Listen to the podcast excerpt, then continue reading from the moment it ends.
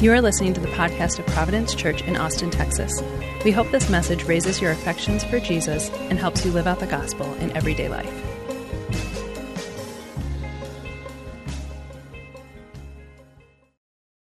Back in the 1970s and 80s, there was a stock brokerage firm called E.F. Hutton that had this really memorable television ad campaign. And I vividly remember these commercials on TV, even though back then I was a kid, I didn't even know what a stockbroker was. Some would argue I still do not know what a stockbroker is. But anyway, this is how a typical E.F. Hutton commercial went. Two people are talking over lunch. It's like a business lunch in a crowded restaurant. And the first person says, "Well, my broker is really excited about this investment opportunity. What does your broker say?" And the second person says, "Well, my broker is E.F. Hutton."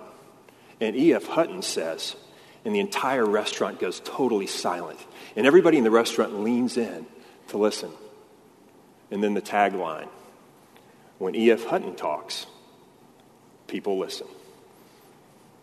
Now, I did not know what a stockbroker was because I was like in fifth grade. But I knew that when E.F. Hutton spoke, I wanted to listen to that guy because he had something to say, apparently. I was thinking about it this week. For much of American history, the church was kind of like E.F. Hutton in the culture. Like, people wanted to know what the church had to say, not just about religious stuff, but about all kinds of things: the economy, politics, the arts and sciences, social issues. People would lean in and say, wait, what does the church have to say? Like, what do Christians think about this? That's how it was for most, or at least much, of American history. Not so much anymore, right? In the broader culture that we live in, we don't find that society necessarily is leaning in and saying, "I wonder what the church thinks about this issue. I wonder what Christians have to say." I mean, at best, the broader society or culture that we're a part of just sort of ignores what the church has to say, or is unaware because they're not involved with the church, with what the church has to say. At worst, the culture might say, "I wish Christians would just shut up." And sometimes we do need to just shut up, right? Sometimes we need to speak less. But I think in our culture today, there's probably more of a tendency for the culture to try to silence the church, because your views on things are religiously determined. So y'all just need to be quiet and reserve your views for Sundays and just keep them there. We're not E.F. Hutton anymore. Our voice is not the one necessarily that society wants to listen to. Peter is writing to a group of Christians who were in a very similar cultural situation. Theirs was probably more extreme than ours is. He's writing to a people that he calls exiles, meaning they are residents in the society, but it's not their home. They're aliens there. They are, in a sense, cultural outsiders in many ways. But in chapter 2, he says this incredible thing to them. Listen to this. He says, "You are a chosen race, you exiles. You're a royal priesthood. You're a holy nation, a people for God's own possession." Why? Like, to what end? "That you may proclaim the excellencies of him who called you out of darkness into his marvelous light."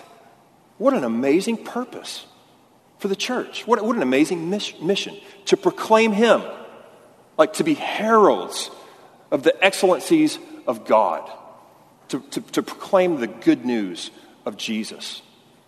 But that raises the question,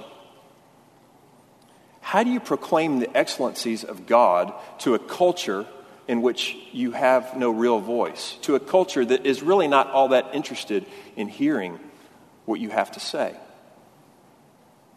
I think it's a good question for us as American Christians today, because we are also exiles, and as our culture grows more and more secular, I think we find ourselves more and more as cultural outsiders, meaning we represent Christ, but not from a position of cultural strength.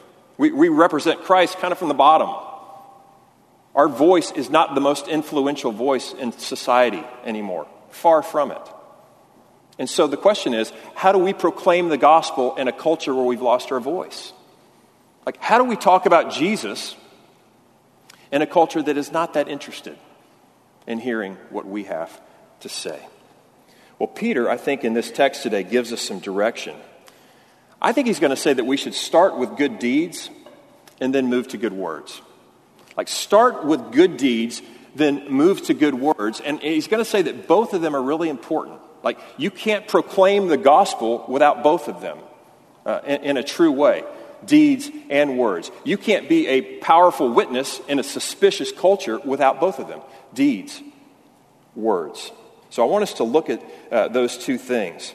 The first thing he says is when we've lost our voice in a culture, the first thing we need to do is to be zealous for what is good, to be zealous to do what is good. All right, let's focus on that for a few minutes.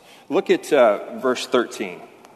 I want you to see the emphasis that Peter puts on doing good in our text.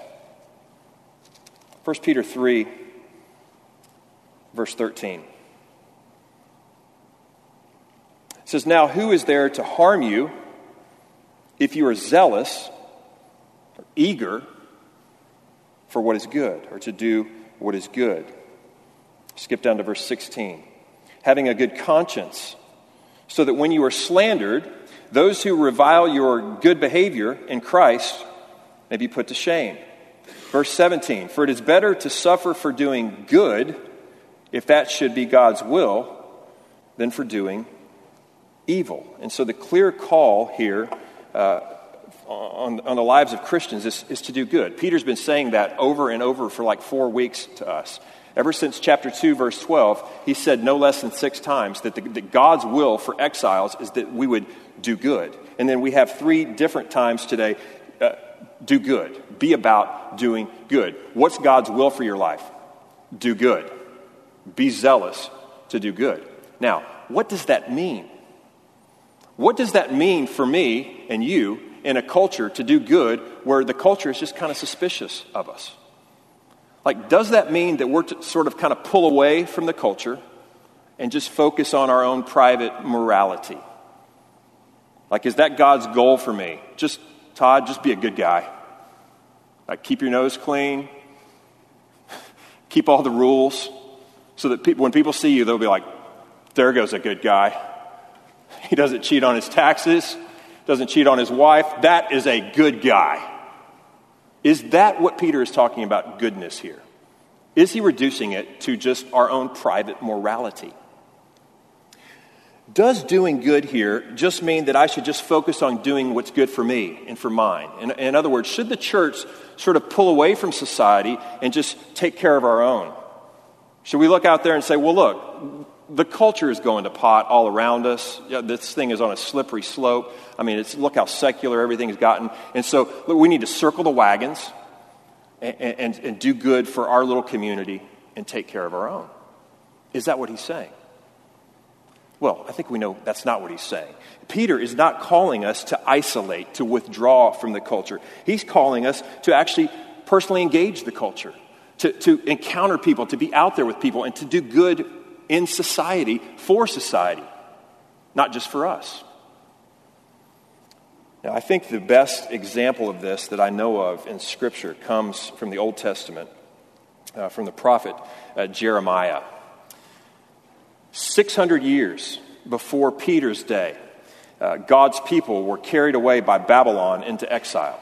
Remember, the Jews were taken, Jerusalem was sacked by the Babylonians, and they were taken away into exile. So they were uprooted from their land, and they were moved to live in another land. They were uprooted from their culture, and they said, you got to live in this culture now, right? So they were not the dominant voice in the culture because they had just gotten dominated, right? No, the Babylonians were not interested in what the Jews had to say about anything. The Babylonians were never like to the Jews, hey, tell me about your beliefs. I would like to know more about your religious life. Maybe I can come to church with you sometime. That was not the posture that the Babylonians had to the Jews, because the Jews were on the margins. They had no voice. It would have been tempting, I think, for God's people, the Jews at that time, to pull away, to isolate, to circle the wagons, and to create a little subculture and just take care of themselves. But that's not what God wanted for them in exile. God had a different plan for them, and so God sent them a letter through the prophet Jeremiah. And I want you to hear what this letter had to say. Let me just read from you from Jeremiah chapter 29. Listen to this. This is incredible. God speaking. Thus says the Lord of hosts, the God of Israel, to all the exiles whom I have sent into exile from Jerusalem to Babylon, build houses and live in them. Plant gardens and eat their produce. Take wives and have sons and daughters. Take wives for your sons and give your daughters in marriage that they may bear sons and daughters. Multiply there and do not decrease. And then here's God's counsel to the exiles. Verse 7. But seek the welfare of the city where I have sent you into exile, and pray to the Lord on behalf of the city, for in its welfare you will find your welfare. Seek the welfare of the city where you are exiles. Literally, it says, seek the shalom of the city where you are exiles. You know what shalom is, right? It's just universal human flourishing. It's peace, it's prosperity, it's wholeness for everyone. Like, it's God's kingdom on display. When we pray the Lord's Prayer and we say, Father, let your kingdom come, let your will be done on earth as it is in heaven, we are essentially praying, God, bring shalom, right? Now, we know that that will one day happen in full. God's kingdom will come in full when Jesus comes back, and shalom will be established all over the earth. But until that time, God's people are to live out little tastes of shalom for the good of the city, for the good of the culture, not just for themselves, but for everyone. That's what we're to live for. And so when Peter says, be zealous for what is good, I think that's what he means. I think he means seek the shalom of the city, like be actively engaged in society. Pursue justice, pursue peace, pursue wholeness, pursue goodness, right? The church ought to bring a little taste of God's kingdom to society just in the way we live, in the things that we live for. All right? Now, that can take the form of really big things, but most often, I think that being zealous for good takes the form of just really simple, everyday things in your everyday life, wherever God has you. It might just mean being a good neighbor to your neighbors. There's a woman here in Austin named Kristen Schell. Some of you may have heard of her. Kristen was trying to figure out how to love her neighbors better. She had lived in the same neighborhood for like 10 years, and she said, I don't really know my neighbors very well, so how do I love my neighbors if I don't even know them? And then one day she had this really simple idea. She had bought a picnic table for a party that she was having, and the picnic table was in her backyard. And she said, you know what I'm going to do? I'm going to paint that picnic table bright turquoise, because it's my favorite color, she said, and I'm going to move that picnic table to my front yard, and I'm going to leave it in my front yard. And every day I'm just going to go out and sit at the turquoise table, read, work on stuff, say hi to people as they go by. She said, the first day I did it was so awkward because, what am I doing out there sitting at this table in my front yard? But she said, really, within a couple hours, I had met a neighbor that I'd never met before. This is what she prayed when she went out there that first day. She said, God, I'm just going out in the front yard. And she said, but here I am, God, your will be done. Go before me, go behind me, go beside me, and do what you want through me in the neighborhood. She met this neighbor and started to talk to her. Do you know that today, that turquoise table is like a community gathering point? Like where people in the neighborhood come just to hang out and talk. And Kristen says, you know what I've learned sitting at that table? God has taught me to listen to people and to be fully present with people, which is what people need, right? More than anything. Someone to listen to them and to be fully present with them, not on their phone, not doing their to-do list, just being present. That is being zealous to do what is good. All it meant for her was going out in her front yard and saying, God, what do you have for me out in the front yard? It's great. You can be zealous for what is good wherever God has you. It can happen at work. It can happen at school. Like, this is for kids, too, to do this. And I actually think kids sometimes are better at this than we are as adults, because they don't have the social awkwardness, and they just think in terms of, like, how can I be good? When one of my daughters was in elementary school, we had this other mom approached us one day, and she said, I don't know if you know this, but my daughter has some physical disabilities, which makes it difficult for her socially at school. And she said, I just want you to know, your daughter is a really good friend to my daughter. She said, you know, she sits with her at lunch. She includes her at recess. I don't know if you knew that. And we were like, no, we did not know that. She has not told us about that. But I'm sure it's due to the outstanding parenting that she's had in her life. That's what it means to be zealous for what is good, right? Do that kind of stuff. Like, wherever you are, at work, at school. Like, take the lonely person in the office to lunch and buy him lunch. Stay late at work and help the annoying guy with his project. That's what it means to be zealous for what is good. Now, it can also mean larger scale things. It can mean that we as a church corporately could pursue and be zealous for what is good and seek the welfare of the city together, which might mean we seek to help change systems that are unjust or fix systems that are broken. I got an email last month from a woman named Julie Corey, who's the executive director of Fostering Hope Austin, which is an organization that helps churches serve the foster care system here in Austin. And some of you have heard this email. I wanted to read it to you. It's maybe one of the most encouraging emails I've ever gotten. It's not about me. It's about y'all. Listen to what Julie Corey says. She says, Hi, Todd. I just wanted to reach out to tell you that I'm hearing a lot of whispering about Providence Church in the foster care community. She said, I often say that social workers and employees of secular organizations in the foster care system are an unreached people group. They are serving the most vulnerable and troubled people in our community, and yet they sometimes see the church as judgmental toward the very people that they're trying to serve. And she says a little church judgment can go a long way. But I wanted you to know that I've heard workers from Child Protective Services, from aged-out mentor programs, and from programs for the hardest kids all say that really complimentary things about Providence. They've used words like committed, really caring, and they've announced to other groups that the volunteers from Providence Church are really sincere. And she said, this is what I've been hoping for and praying for, that Austin churches would show what we're made of to some of the most challenging people and most difficult systems in our city. Thank you. Isn't that great?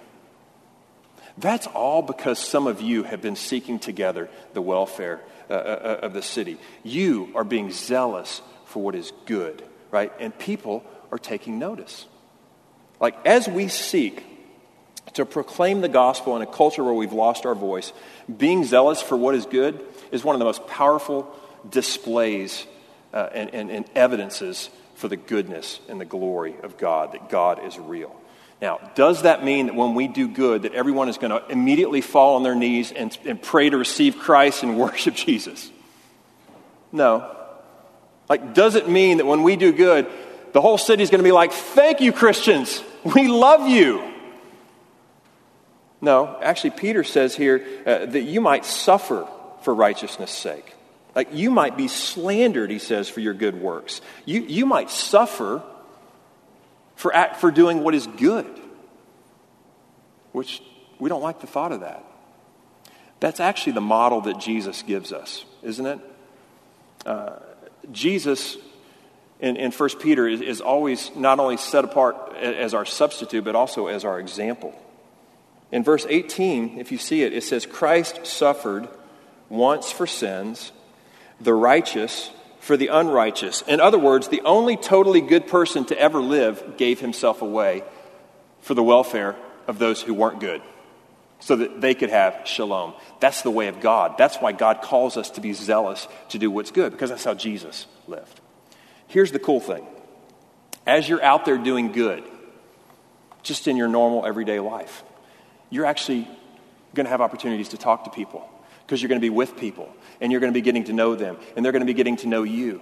And they actually, maybe, are going to have questions about you. Like, hey, what's different about you? Like, what's with you? You seem to have some strange beliefs, but I've also noticed that you are loving when you're wronged. I've noticed that you're joyful in the midst of suffering. What is it with you? Wouldn't it be incredible if we actually were different enough that people noticed that? Listen, as you're out there getting to know people and they're getting to know you, that's when you have to use your words. That's when you have to use your voice. Peter says the second thing is, not only do we need to be zealous for what is good, but secondly, we've got to speak up about our hope. Let's look at this for a second. Speak up about our hope. This is the second thing about how we proclaim the gospel in a culture where we've lost our voice. Because even in a culture like that, we're going to have lots of opportunities to use our voice, certainly in one-on-one situations with people.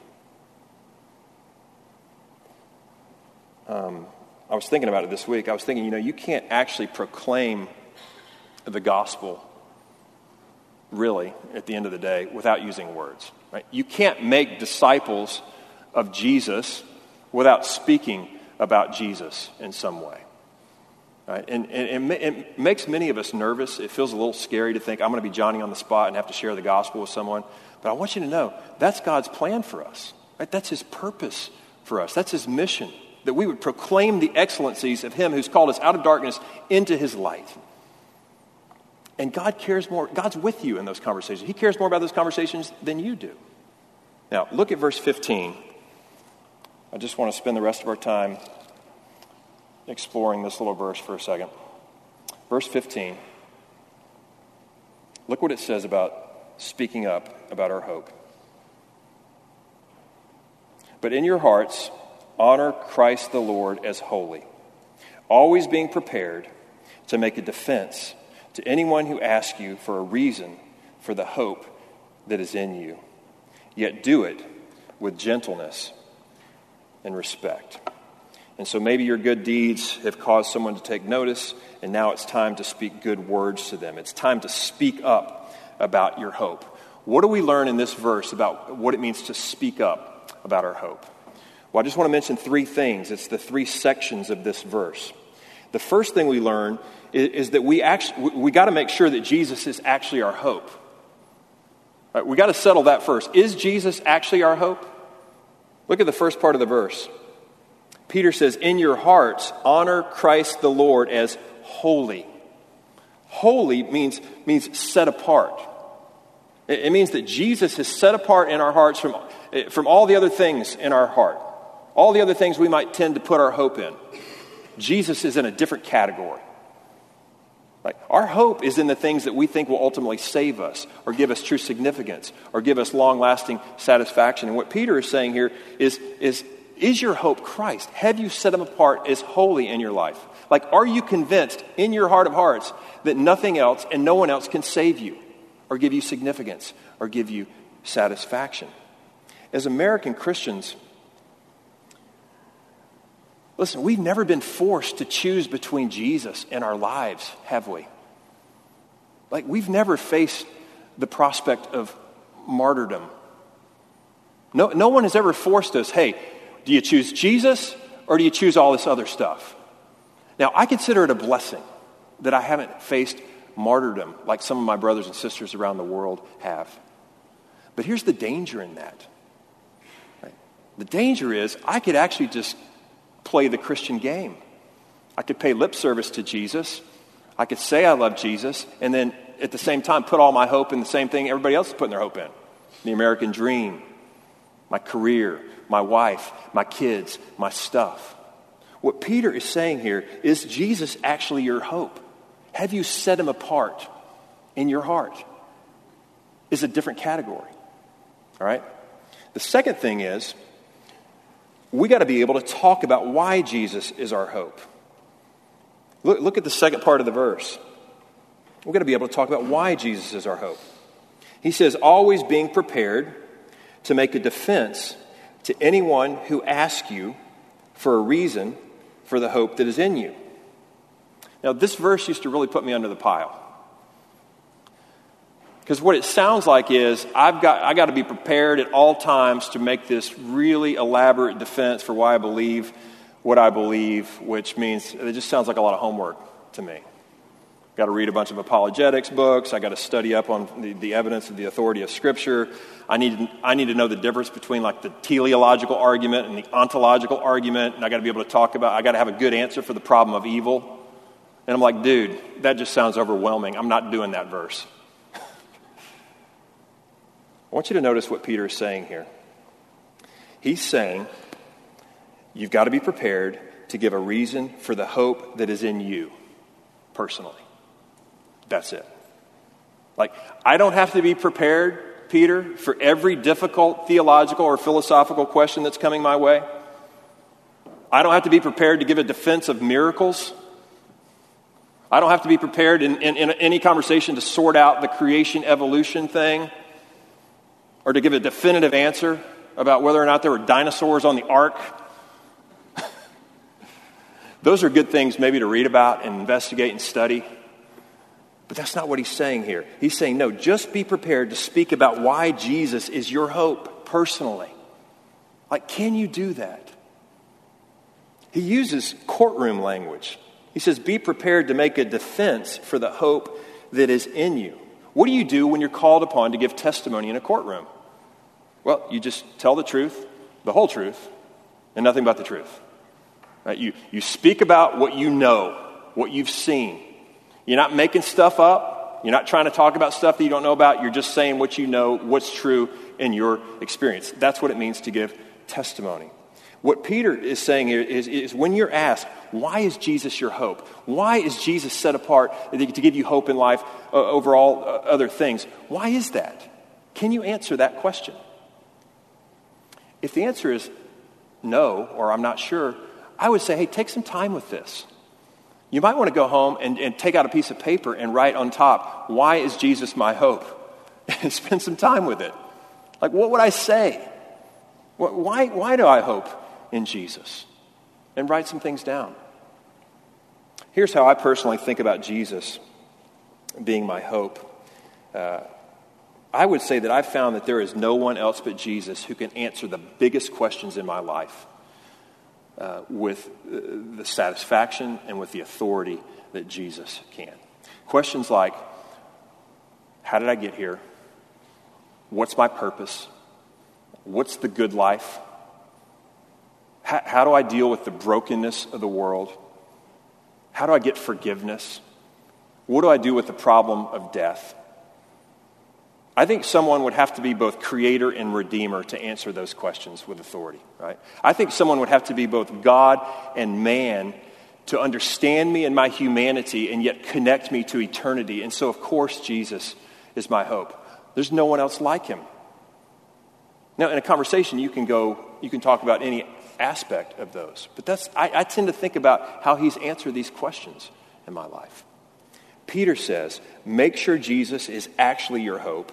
Be able to talk about why he is your hope. And then finally, he says, talk about Jesus with gentleness and respect. Don't you love that he adds that? Be gentle and respectful in the way that you talk about your hope. Nobody wants to talk to somebody who's arrogant, brash, rude, defensive. Just be gentle and respectful. Like, if you don't know the answer to a tough question, what do you say? That's a great question. I don't know the answer, but I'm willing to investigate it further. Would you be willing to investigate Jesus further? I'd love to keep talking about this. And by the way, tell me about you. What do you put your hope in for life? What do you put your hope in for death? Like, where do you get hope? It's just a dialogue.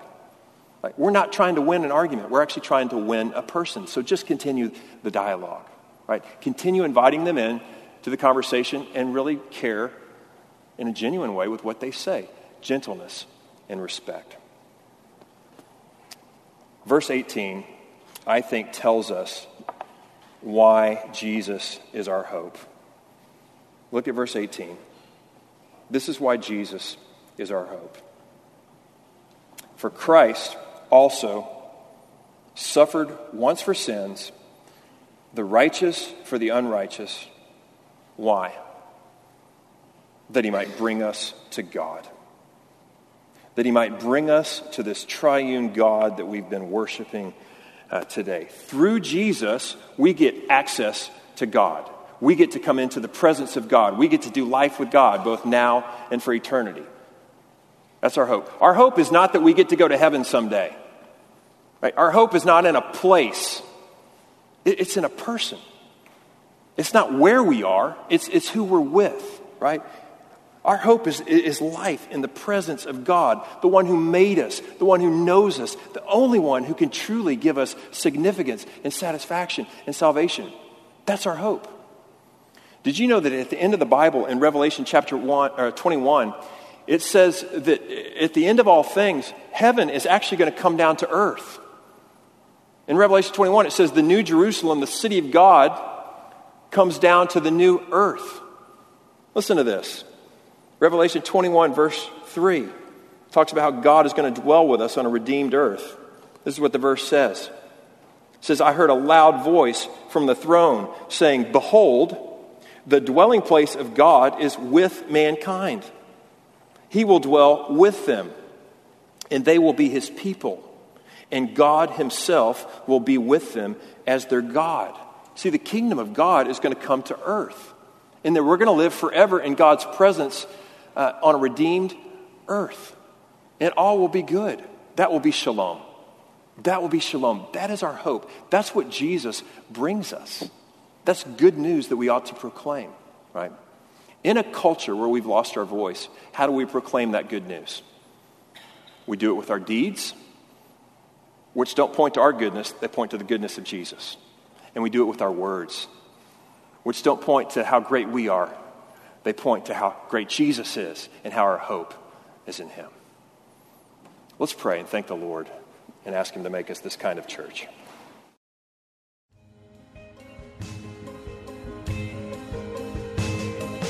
Thanks for listening to the podcast of Providence Church. For more resources and info, visit us online at www.providenceaustin.com.